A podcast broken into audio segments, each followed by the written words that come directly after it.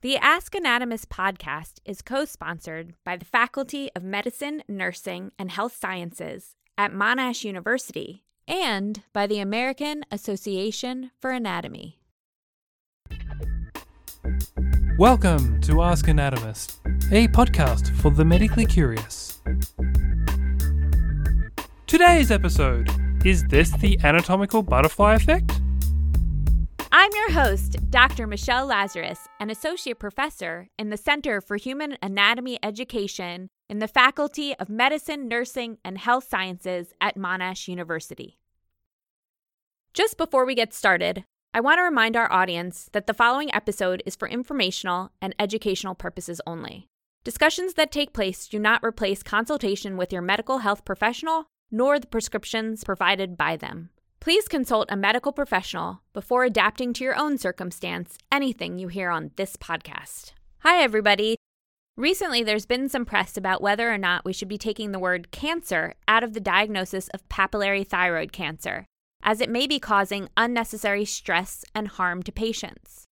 Today, we will be discussing what the thyroid gland is, where it is, and what can go wrong with it. We have a great interdisciplinary team to discuss this topic, would everyone like to take a moment to introduce themselves? Hi, my name is James Lee. I'm very excited to be here. Thank you for the invitation. I'm an endocrine surgeon, and thyroid is what I operate on the most. Hello, my name is Georgina Stevens. I'm a medical practitioner who works primarily in education. G'day there, my name is Chris, and I'm an interested community member. Back in high school, when I was doing history, we learnt about the Chernobyl disaster that occurred in the Ukraine back in the 1980s, and one of the things that came out was that a lot of the victims suffered issues from cancer, particularly with their thyroid. I had not heard about the thyroid and so don't actually know anything about it. So I was wondering if we could start with finding out what the thyroid gland actually is. The thyroid is an organ situated in the front or anterior aspect of the neck.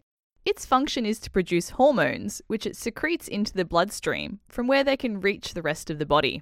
It's part of what we term the endocrine system, which includes all the hormone producing glands and tissues throughout the body. Other endocrine glands listeners may have heard of might be the adrenal and pituitary glands. To make these hormones, the thyroid uses iodine, which we obtain from our diet, to produce the main thyroid hormones. These hormones then function to control the metabolic rate of cells throughout the body. Can you please explain more about the anatomy of the thyroid gland?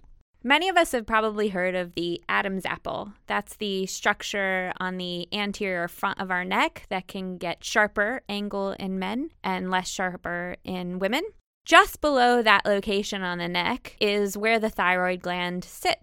The shape of the thyroid is similar to looking at a butterfly. So essentially, the two lateral lobes are like the wings of the butterfly, and the central portion that connects the two lateral lobes is sort of like the body of the butterfly.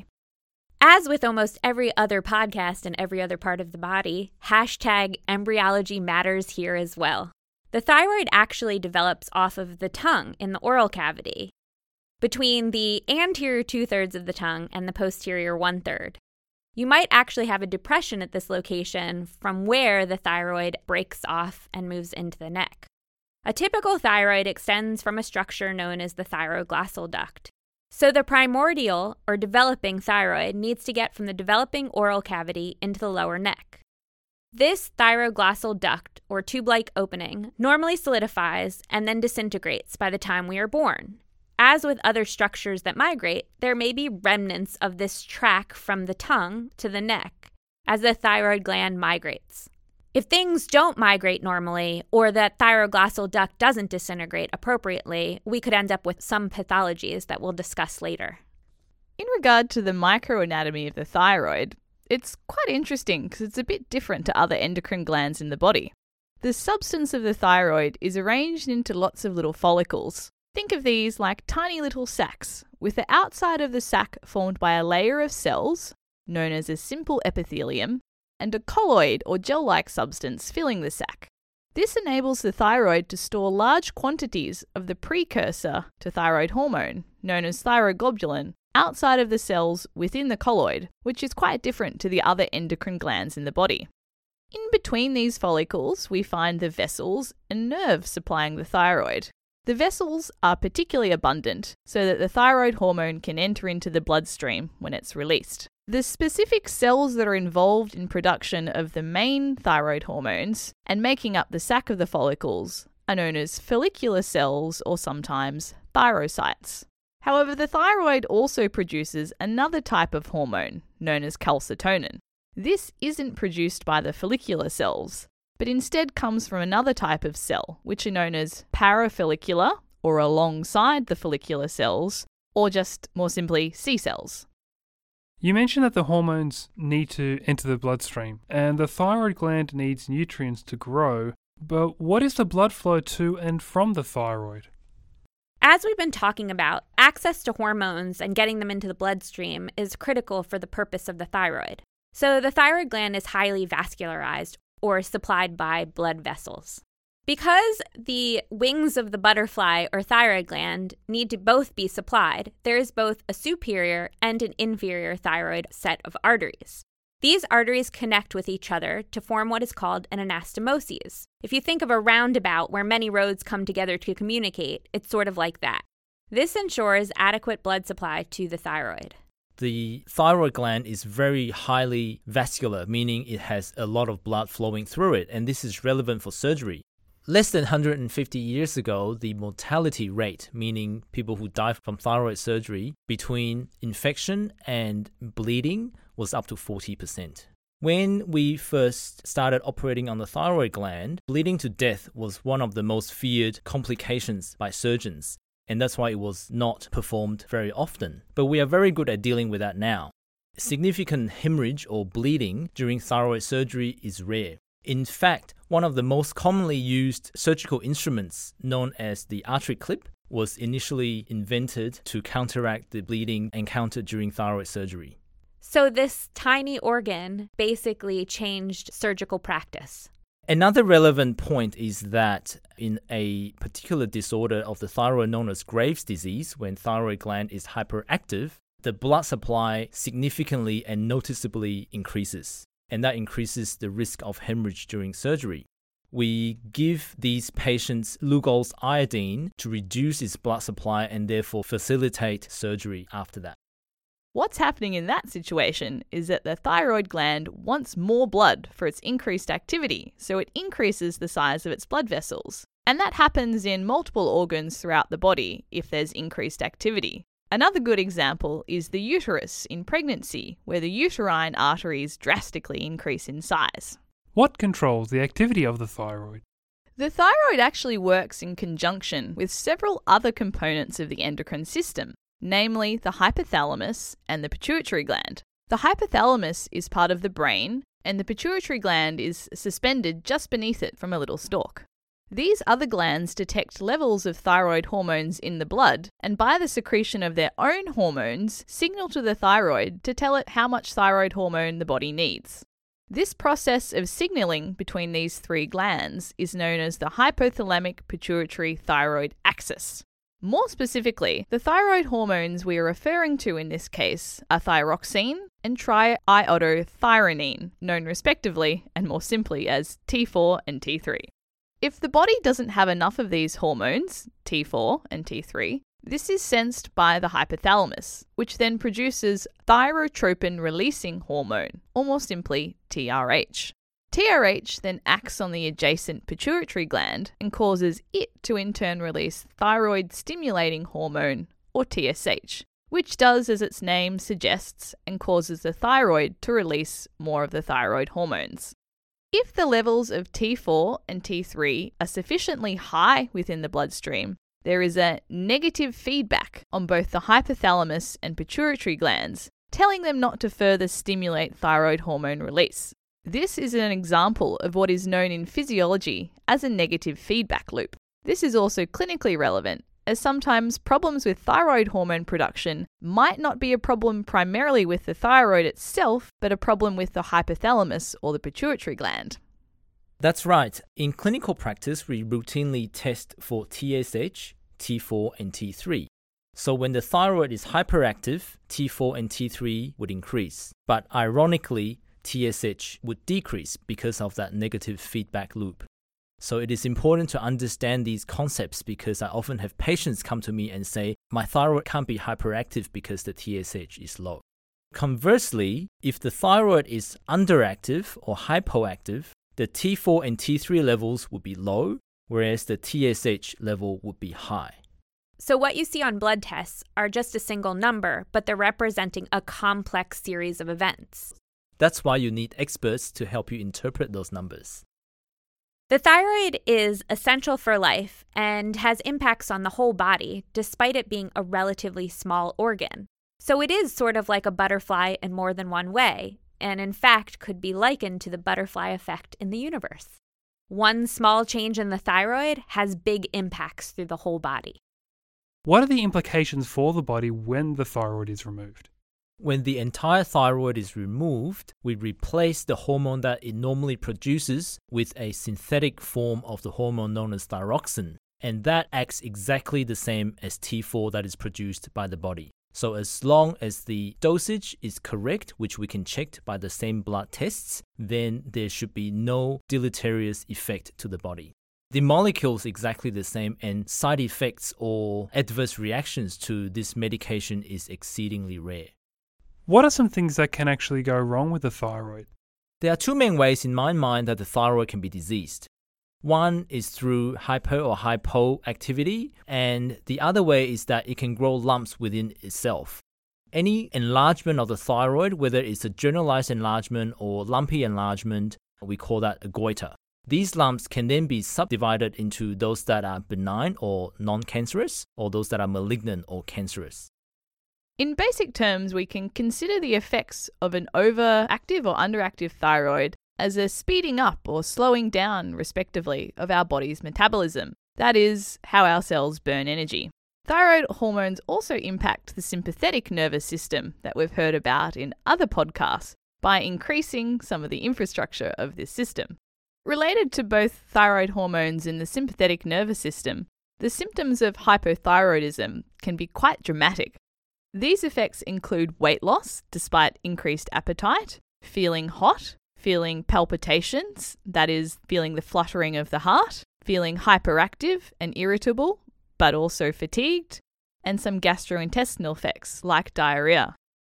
Hypothyroidism, in comparison, can be a little bit more difficult to diagnose because symptom onset can be quite insidious. Some of the symptoms experienced are weight gain, excessive tiredness, feeling cold, difficulty concentrating, hair loss, and constipation.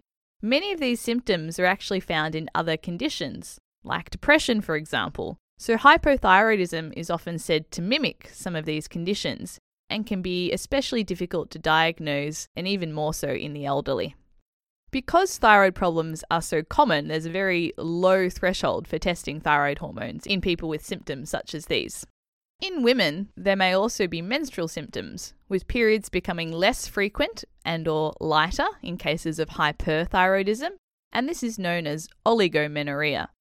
In hypothyroidism, periods may become heavier, which is known as menorrhagia but there may be a lot of other clinical causes for these types of effects. That's right, but we should always consider thyroid because it is so common. For women considering pregnancy, it is very important that their thyroid function is within the normal range. Either hyper or hypothyroid can have negative effects on the fetus, especially during the first trimester when the fetus is still forming its organs, as we call it organogenesis. Hyper or hypoactive thyroid of the mother would cause malformation of the fetus organs. And so this means that the thyroid hormones can actually transit across the placental barrier. Until week eight, the fetus does not produce its own thyroid hormone, so it relies on its mother to provide thyroid hormone. And that is why it is so important that the mother's thyroid hormone levels is within the normal range. We've just learnt then about the the roles and the activity of the thyroid and the hormones, but how do we identify issues with the thyroid? So, if someone comes to see their doctor with a particular symptom or sign that the doctor suspects might be related to a thyroid disorder, the doctor will firstly try and find out more about that particular symptom or sign. If it does sound like a thyroid problem, then the doctor might ask about other problems that are related to the thyroid and some of the symptoms that we've discussed, like changes in weight and appetite and mood. Then they'll move to examining the person. When examining someone with suspected thyroid disease, there are particular signs to look for. Part of this examination will include examining the thyroid itself to see if it is enlarged, the goiter that we've discussed, feel its consistency, whether there are any lumpy parts or any masses. But then we'll also examine the body more generally because, as we've discussed, thyroid hormones have effect on the body as a whole. Part of this will involve checking the rate and the rhythm of the pulse, the pulse may be elevated in hyperthyroidism and even have an abnormal rhythm, whereas the pulse may be slow in hypothyroidism. We might see changes in the skin, with the skin being warm and moist in cases of hyperthyroidism, and dry and cool and even coarse in hypothyroidism. There are many more signs that may be seen, but one of the other areas that is important, particularly to examine, are the eyes. In hyperthyroidism, the upper eyelid may be more retracted than normal due to stimulation of the sympathetic nervous system acting on the superior tarsal muscle. Sometimes in thyroid hormone disorders, most frequently with a particular condition known as Graves' disease, there are problems with the soft tissues surrounding the eyes, known as thyroid associated ophthalmopathy. This causes the eyes to protrude forward, known as proptosis or exophthalmos, swelling around the eye, known as periorbital edema, and conjunctival injection, or more simply, red looking eyes, as well as the upper lid being retracted. These problems with the eye may be quite obvious as soon as a doctor looks at the person and can often point to thyroid disorders before a history or blood tests are even performed. Related to the embryology that we discussed before, Something else that we might ask patients to do is to poke their tongue out during an examination of the thyroid. If there is a lump in the neck that we think might be related to the thyroid, poking out the tongue will tell us that there might be a remnant of the thyroglossal duct present, connecting the tongue down to the thyroid in the neck, and this can point to a diagnosis of a thyroglossal duct cyst. There are many causes that can present as lumps in the thyroid, ranging from cysts, which is basically a collection of fluid or colloid, as we mentioned before, which is totally normal within the thyroid, except it's larger than it should be. It can be a solid growth, and that growth can sometimes be cancerous, but 95% of the time they are not cancerous. So it is our job as doctors to assess every single lump to define whether this is likely to be a cancerous growth or not. Some of these lumps may be due to that long circuitous path the thyroid takes from the oral cavity into the neck. So that remnant or leftover piece connecting the thyroid to the tongue, known as the thyroglossal duct, could remain and persist into adulthood. In this case, it's a remnant of the thyroglossal duct known as a thyroglossal cyst. Having taken a history from the patient, the next thing to do is to examine this lump that they have come with. So it is important to confirm that this lump is coming from the thyroid itself because other possible diagnoses, as just suggested, can be a thyroglossal cyst, it can also be a lymph node, or it can be other lumps that are within the skin and subcutaneous layers that just happen to be overlying the thyroid gland itself. There are also other signs we look for during examination that can increase our suspicion for malignancy or a cancerous lump. And there are other signs that would make us more relaxed about the nature of this lump. After a clinical examination, most thyroid lumps are then further investigated with an ultrasound scan. And if there is enough suspicion on clinical grounds and on the imaging, we would also proceed with a fine needle aspirate biopsy, which is a small sample taken from the thyroid lump with a needle that is exactly the same as the needle that's used to take blood. And this would be in addition to the bloods we discussed earlier in the podcast. Correct.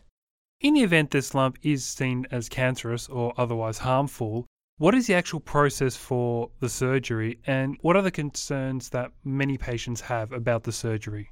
I would just like to go back one step and talk about the potential indications for surgery when the thyroid is diseased. Cancer is obviously an indication, but there are other indications to remove the thyroid, including if the lump or multiple lumps within the thyroid is causing pressure symptoms, causing shortness of breath, or causing difficulty with swallowing, then they should be removed with surgery. It is important to remember that the thyroid gland actually sits on your windpipe or your trachea, so any increased pressure from this gland or the surrounding structures could be affecting your airway. That's right. There's a lot of relevant anatomy when you're doing thyroid removal, right? Absolutely. There are a couple of different structures that we always want to preserve. And in fact, when we remove the thyroid gland, we just want to remove the thyroid gland. We leave everything else behind, including the external branch of the superior laryngeal nerve, the recurrent laryngeal nerve, and the four parathyroid glands. The laryngeal nerves are actually not related to our thyroid at all. They're just going through that structure to access our voice box or laryngeal cartilages. So, our ability to communicate and our success of communication is based on preservation of those nerves. That's right. Those nerves do not actually enter the thyroid gland, they just come very close in their path into the voice box. In the case of superior laryngeal nerve, if it's damaged or stretched, you might end up with a change in the pitch of your voice or the depth of your voice. So that is often termed the singing nerve. There was a very famous soprano in the early 1900s by the name of Amelita Galli-Curci, who was touted as the world's most famous soprano in that time. She developed quite a large goiter and she had the goiter for about 15 years because she knew that if she undergoes surgery for her goiter, she would be risking her voice. She eventually had to have surgery because she couldn't move enough air to sing anymore. And although the surgery was very successful and she was very happy with her voice after the surgery, when she returned onto the stage, her critics weren't as happy with her voice because her voice had actually changed. This could be due to injury to one of these superior laryngeal nerves during her surgery. The inferior laryngeal nerves control almost all of the other muscles related to our ability to communicate. So, damage to these nerves might result in hoarseness. Yes, damage to one nerve would result in hoarseness of the voice. However, the other vocal cord often is able to compensate. These days, all thyroid surgery is accompanied by what we call the intraoperative monitoring of the recurrent laryngeal nerve. So, if one nerve is injured during surgery, we often wait until that nerve recovers before we proceed with surgery on the other side. Fortunately, as long as the nerve is not completely cut, most of these injuries spontaneously resolve over weeks to months. So, some of this is due to stretching of the nerves and not necessarily severing or damaging permanently. Correct. An important component to all of this that we keep highlighting too is that your voice box is actually an airway passage as well. So any damage or effects on these nerves could also affect your ability to breathe. Exactly. And that is exactly why we would not want to be in a situation where both nerves are damaged and then you will require a tracheostomy for breathing. What exactly is a tracheostomy? Ostomy is a hole so, a tracheostomy is a hole within the trachea that is made surgically below where the vocal cords are, enabling someone to breathe if there's a problem with their vocal cords. So, the vocal cords are sort of like a set of doors in the hallway known as the trachea. So, when they're closed, air won't go in, but when they're open, they will. In the case of damage to the inferior laryngeal nerves, you essentially lock the doors closed. So, in this analogy, the tracheostomy is a hole directly into the hallway, so we don't need to go through the doors. We also mentioned it's important to preserve the parathyroid glands as well, and hashtag embryology matters here too. Parathyroid glands also migrate from what's termed the pharyngeal apparatus, or the part of our body during fetal development that forms most of the oral cavity. In fish, it actually helps form the gills. In this case, the parathyroid glands need to migrate from this oral cavity region into the neck. And so, again, we might see a high variability of location of these parathyroid glands, which is an important consideration during surgery. During surgery, we preserve all four parathyroid glands. However, as you mentioned, the location of these parathyroid glands can be quite variable sometimes they end up sitting within the capsule of the thyroid or even within the thyroid gland itself. Therefore, it is very easy to inadvertently remove these parathyroid glands thinking that it is part of the thyroid, given that these glands are no bigger than the size of a tic tac. In that situation, when one or more of the parathyroid glands is inadvertently removed, there is a way for us to reimplant those glands back into our body. What exactly are the parathyroid glands then, and what do they do? There are four of them, two on each side, one near the top part of the thyroid and one near the bottom part of the thyroid. Their sole function is to produce parathyroid hormone, which regulates the calcium level within our bloodstream. The parathyroid hormones have a very short half life, roughly 5 minutes. Therefore, if all the parathyroid glands are either removed or injured and they're not functioning, the calcium level in the blood would plummet to a abnormally low level, causing widespread problems with cellular function. And one of the earliest signs would be tingling around the mouth, tingling in the fingers, and as it progresses, the whole body will be in spasm, and that's known as tetany. And that's because muscle contractions rely on calcium to occur. If the calcium level in the blood is low after thyroid surgery, all we need to do is give the patient calcium supplements. It is easily treatable as long as it's diagnosed early. So, although we have talked about many potential complications and they do sound very scary of thyroid surgery, I just want to stress that 99% of the time, thyroid surgery goes very well, and the patient usually only needs to be in hospital for one to two nights. Thyroid abnormalities can mimic many other clinical conditions. Thus, a full physical exam, patient history, and some imaging may be needed or warranted in certain cases. If surgery is deemed necessary in a given patient, it seems that there are quite a few critically relevant anatomical relationships, which may have nothing to do with the thyroid innervation itself, but may impact nearby structures such as our voice box or our breathing mechanism. We've mentioned thyroid cancer a few times during this podcast, but is there only one type of cancer or are there different types? If we think back to the types of cells that we discussed earlier in this episode that are present in the thyroid, those different types of cells can all get cancer, resulting in different types of cancers within the thyroid. From the follicular cells, we can get a few different types, and these are known as papillary carcinoma, follicular carcinoma, and anaplastic carcinoma. Of these, by far the most common is papillary carcinoma. Papillary and follicular carcinomas are both what we term well differentiated types of cancers. This means that their cells are closer to normal thyroid cells than a poorly differentiated carcinoma. So these two cancers have better prognosis than anaplastic carcinoma, a poorly differentiated type of carcinoma, which is quite an aggressive cancer and has a poorer prognosis. Recalling the parafollicular or C cells, cancer in these cells is termed medullary thyroid carcinoma. There are some other types, but these are the most common.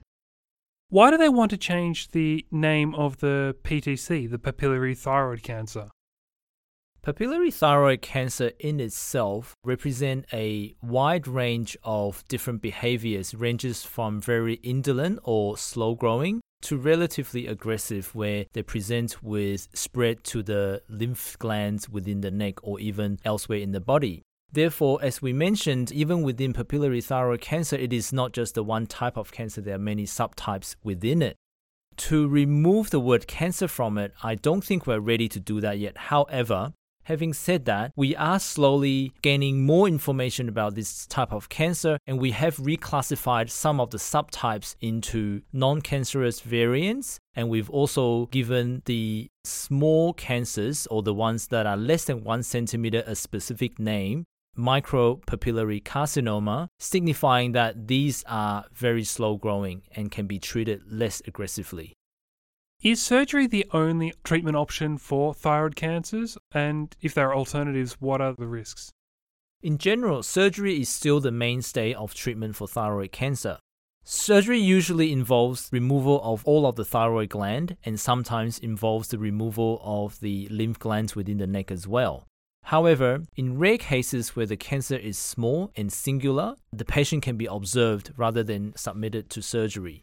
In the more aggressive types of cancer, other treatments after surgery may be required, and by that I mean radioactive iodine ablation, which is a type of radiation therapy but not the same as the external beam radiation therapy that we usually associate with treatment of other cancers.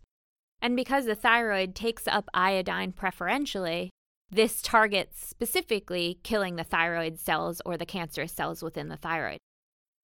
As Georgie mentioned before, the well differentiated types of thyroid cancers are the cells that are still able to take up this iodine, which is now being made radioactive. That's all we have time for today. I want to thank my interdisciplinary team for joining me today. Remember, relationships matter, at least the anatomical ones, and particularly when it relates to thyroid. Don't forget to head over to our website, askanatomist.com, for more episodes and links to resources. And follow us on Twitter. So if there's a topic you'd like us to cover, don't hesitate to ask Anatomist and use the hashtag AnatQ.